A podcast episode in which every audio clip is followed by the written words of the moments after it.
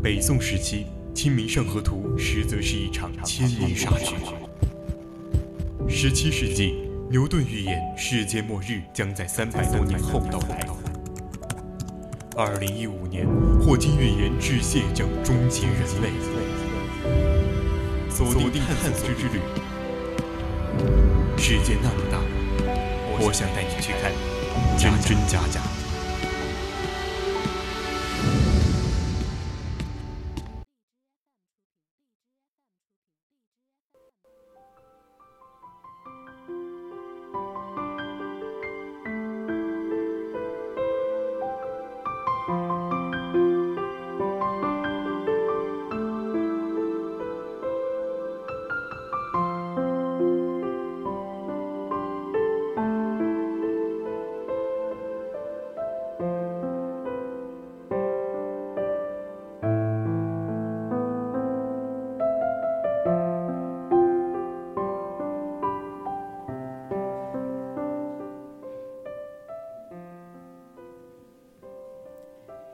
春调频与您共享，亲爱的听众朋友们，大家好，我是主播陈思莹，欢迎您继续收听 BOC 广播电台为您直播的《百科探秘之探索之旅》。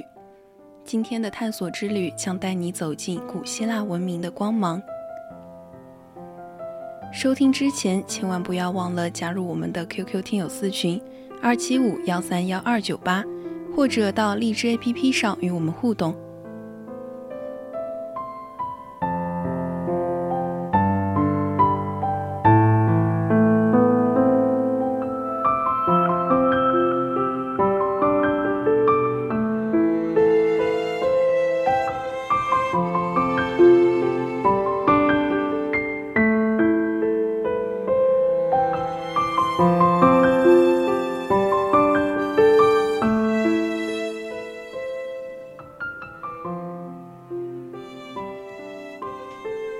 到文明古国，除了耳熟能详的中国、古印度、古埃及、古巴比伦四大文明古国以外，还有一个有着灿烂文明史，在西方文明中有着不可撼动地位的国家，它就是浪漫与梦幻交织的国家——古希腊。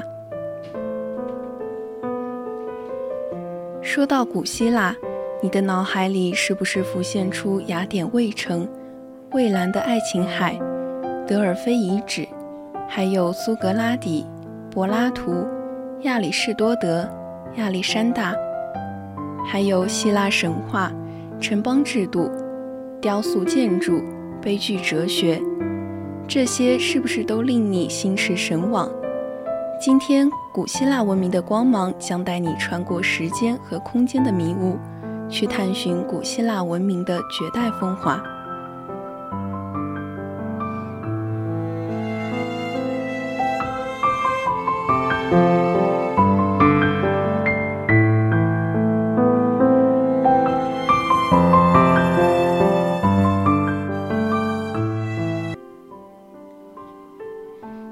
西方艺术的人，多少对希腊神话都有所了解。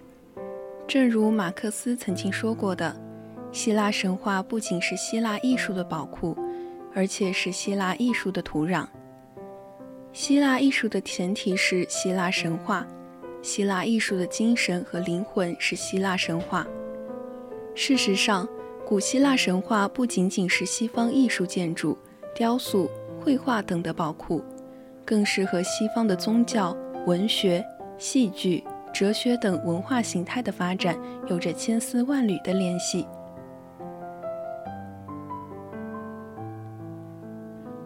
可以说，古希腊神话的形成过程和古希腊的历史发展过程是完全吻合的。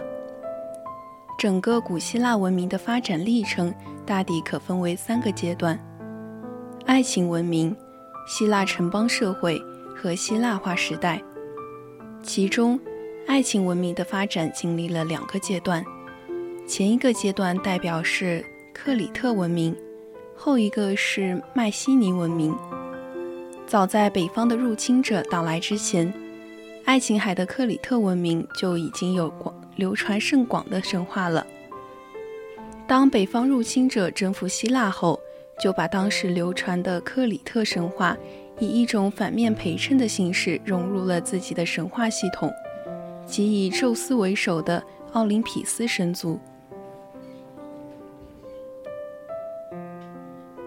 可以说，南北方神族的冲突与融合，其实就是北方胜利者带来的神话和南方被征服者的神话相融合的过程。这个过程，一方面表现为克里特神话在奥林匹斯神话中被扭曲和融合；另一方面，则是南北方族群之间的历史冲突，被以神话故事的形式记载下来，可见于荷马史诗。和希腊吟游诗人赫西俄德的神谱。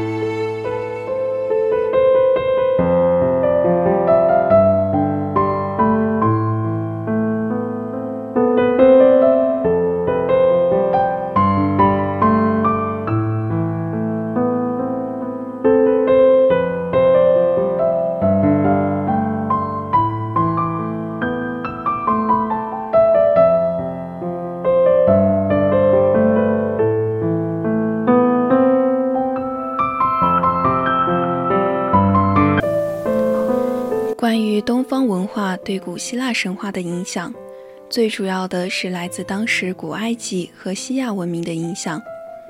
比如，在赫西俄德所著的神谱中，开篇描写的鸿蒙出辟，就与东方神话有很多相似之处。而荷马史诗中描写的故事，也可以在美索不达米亚史诗《吉尔伽美什》中找到原型。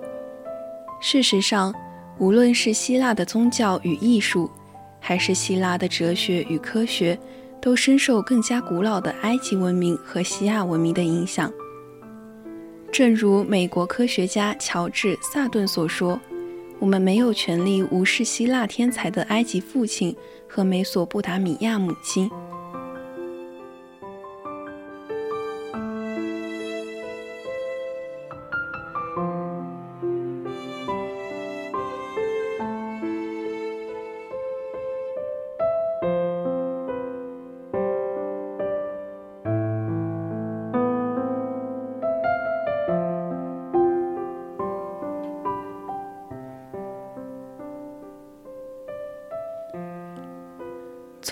方的克里特神话到北方的迈锡尼神话，再到最终呈现于世人面前的那个美丽而明晰的古希腊神话，它们之中既包含东方、古埃及、古巴比伦、赫梯等神话的神秘主义色彩，也包含爱琴海地区的古朴特点，同时又融合了北方入侵者粗犷勇武的风格。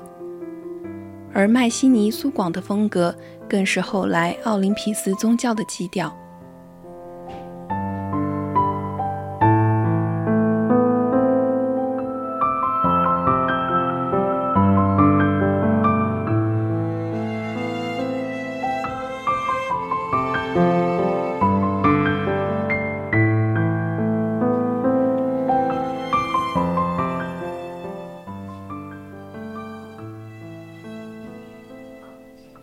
深受埃及宗教影响的南方克里特神话，呈现出能工巧匠的特点。黑格尔曾经用“谜”与“工匠”两个词来概括埃及宗教。所谓“迷”之特点，说的是埃及最著名的金字塔和木乃伊之谜；而工匠精神，则是强调精湛的手艺。可见于金字塔的设计和木乃伊的制作保存工艺。不过，除此之外，埃及宗教还有一些其他的特点，比如有很多半人半兽的形象，豹首人身的赛特，牛首人身的女神伊西斯，以及斯芬克斯狮狮人面像等。也都反映在克里特神话里。也就是说，深受埃及宗教影响的克里特神话的主要特点有：盛行女神崇拜，有半人半兽、迷宫等元素，偏重记忆，具有神秘诡异的色彩。而围绕这些特点，更是衍生出了好几个颇为有趣的克里特神话故事。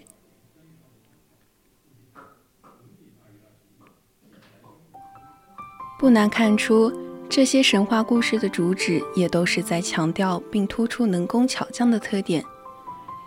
而源自北方征服者的迈锡尼神话，则呈现出崇尚武力的特点。与克里特神话里对大地之母、万物生长、生殖和生育的崇拜不同，北方迈锡尼神话里更强调武力的重要性。毕竟，对北方征服者而言，战争。征服才是最主要的事情，自然而然的神话特点也转为对父权、对武力、对英雄的崇拜。克里特文明热爱和平，而迈锡尼文明是征服者的进程，自然崇尚武力。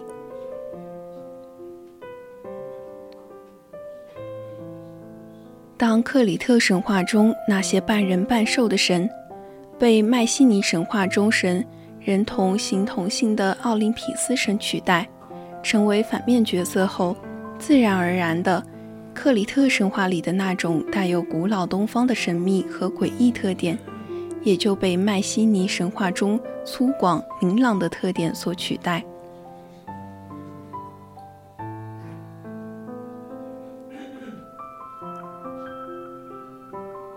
这样看来，民间多崇拜大地之母盖亚。谷物女神博尔塞福涅、酒神狄奥尼索斯，自然也不足为奇。反观当时的精英社会，所崇拜的多是战争之神，例如武力著称的天神宙斯、海神波塞冬、太阳神阿波罗、智慧女神，同时也是女战神的雅典娜等等。更有甚者，在承续古希腊神话的古罗马神话里。这种对武力的崇尚更为明显。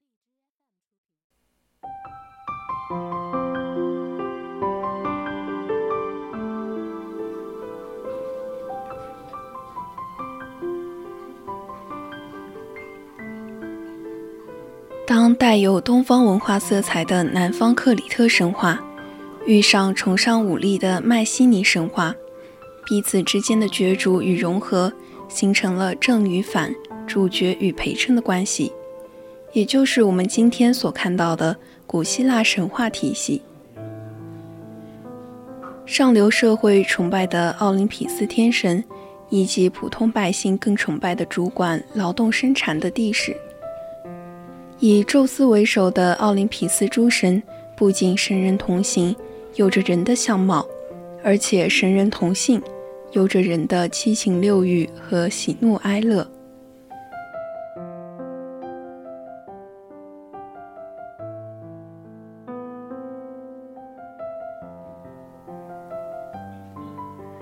最为人所津津乐道的八卦，当属宙斯的风流史。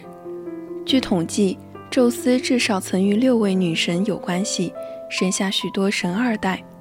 此外，还与多位凡间女子交好，生下一大批英雄。是的，有神生结合生下的孩子，就是新一代的神；而神与凡人结合后生下的孩子，则被称为半神，或叫做英雄。重视家族传统和声望的古希腊贵族们，也总会试图将家族的世系追溯到神话传说的那些英雄身上，以更好地巩固自己的社会地位。比如，伯罗奔尼撒家族的第一代坦塔罗斯便是宙斯的儿子。没错。他就是荷马史诗《伊利亚特》里带着希腊联军渡海攻打特洛伊的迈锡尼国王阿伽门农。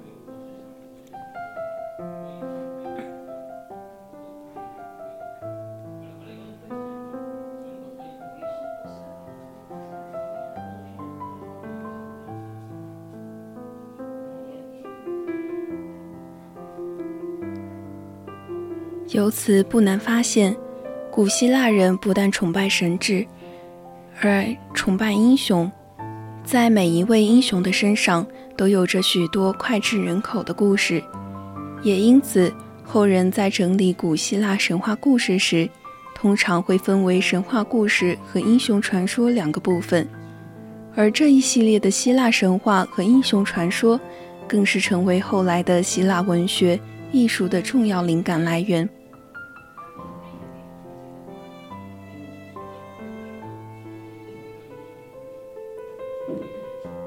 希腊诸神的特点是神人同形同性，他们有着和人相似的外貌和性情。我们看希腊雕塑，神像身姿优雅、美轮美奂。人类从来都是按照美的规律来塑造自己的。看到这些充满美感的神像，人们会不由自主地心生喜爱。虽然他们是神，可是有着和人一样的七情六欲。希腊史诗中的故事跌宕起伏，扣人心弦，人们乐意传颂这些有真性情的故事。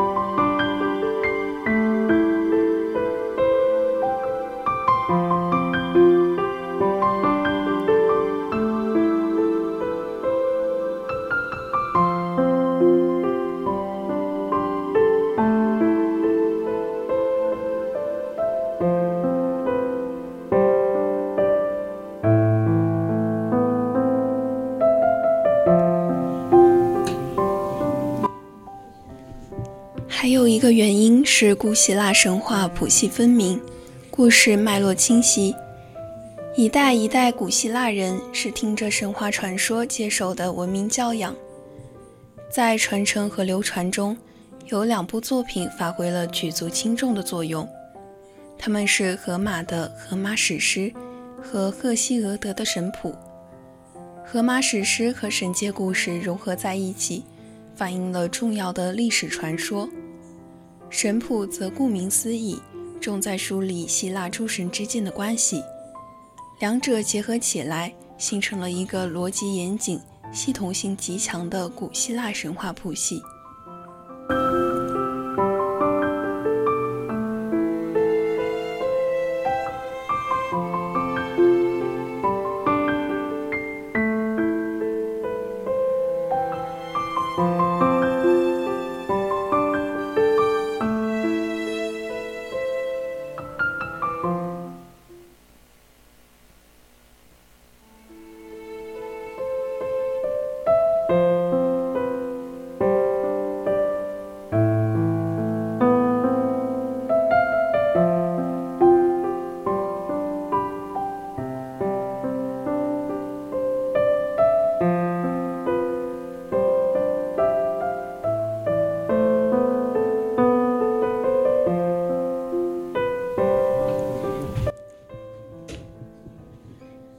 小国寡民的城邦制岛，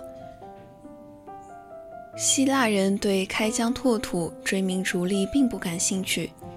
希腊城邦大多依海而建，守着很小的区域，就让当时的希腊人心满意足。对于物质生活的繁荣，他们没有太多的追求，他们更愿意仰望星空，让思想自由翱翔，从而创造出丰富多彩的文化形态。无论是雅典卫城、克里特岛、德尔菲遗址，还是如今世界旅游胜地圣托里尼岛，他们都无时无刻不在散发着神秘、浪漫、迷人的气息。其实，这与古希腊文化形态密不可分。超功利性为古希腊文明的文化形态，即这样的文化形态没有实用性。不能推动生产力的发展，只能愉悦人的精神和思想。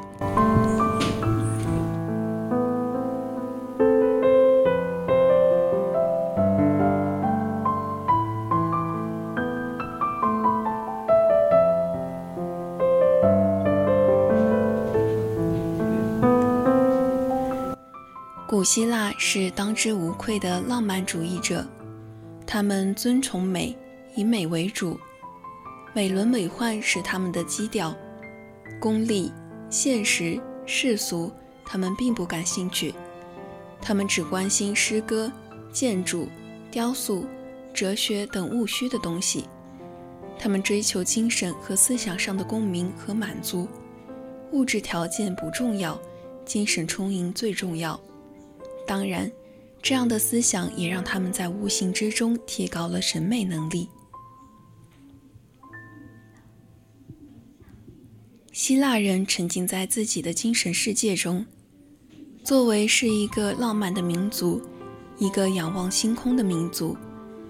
爱琴海这片葡萄紫的海水和美丽的神话，让他们思想和精神自由翱翔。如果你也想走进希腊文明，不妨多带一些浪漫的情怀，你会发现不一样的古希腊文明。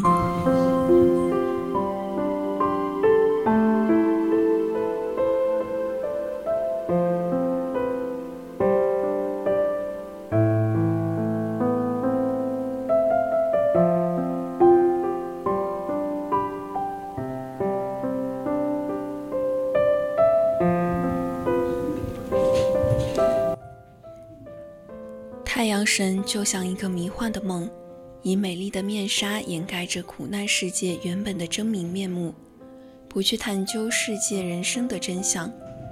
酒神则恰恰相反，他揭开了太阳神编织的美丽面纱，直面世界与人生的本来面目，最终实现了人与自然的融合。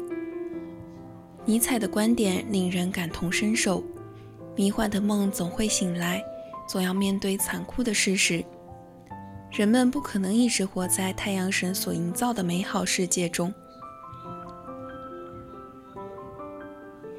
倒不如酒神去痛痛快快地迎接现实生活。我想，酒神迪奥索尼斯之所以被百姓尊崇，抛开他人兽猥琐的外形，更重要的是他的苦难经历，与百姓这种弱势群体所遭遇的人生疾苦产生了共鸣。更贴近百姓的生活，可能这就是酒神文化打动民心的原因所在吧。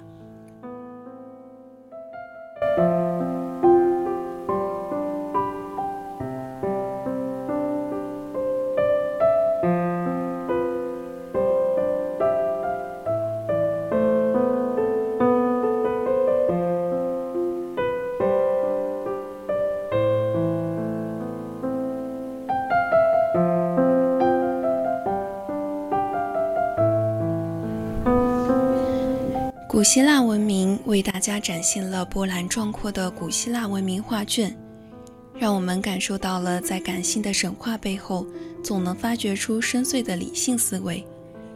透过古希腊文明的光芒，我们看到了背后一个个的人生启迪。今天的探索之旅就到这里，材料转载自网络，敬请继续锁定青春调频。我是陈思莹，我们下期再见。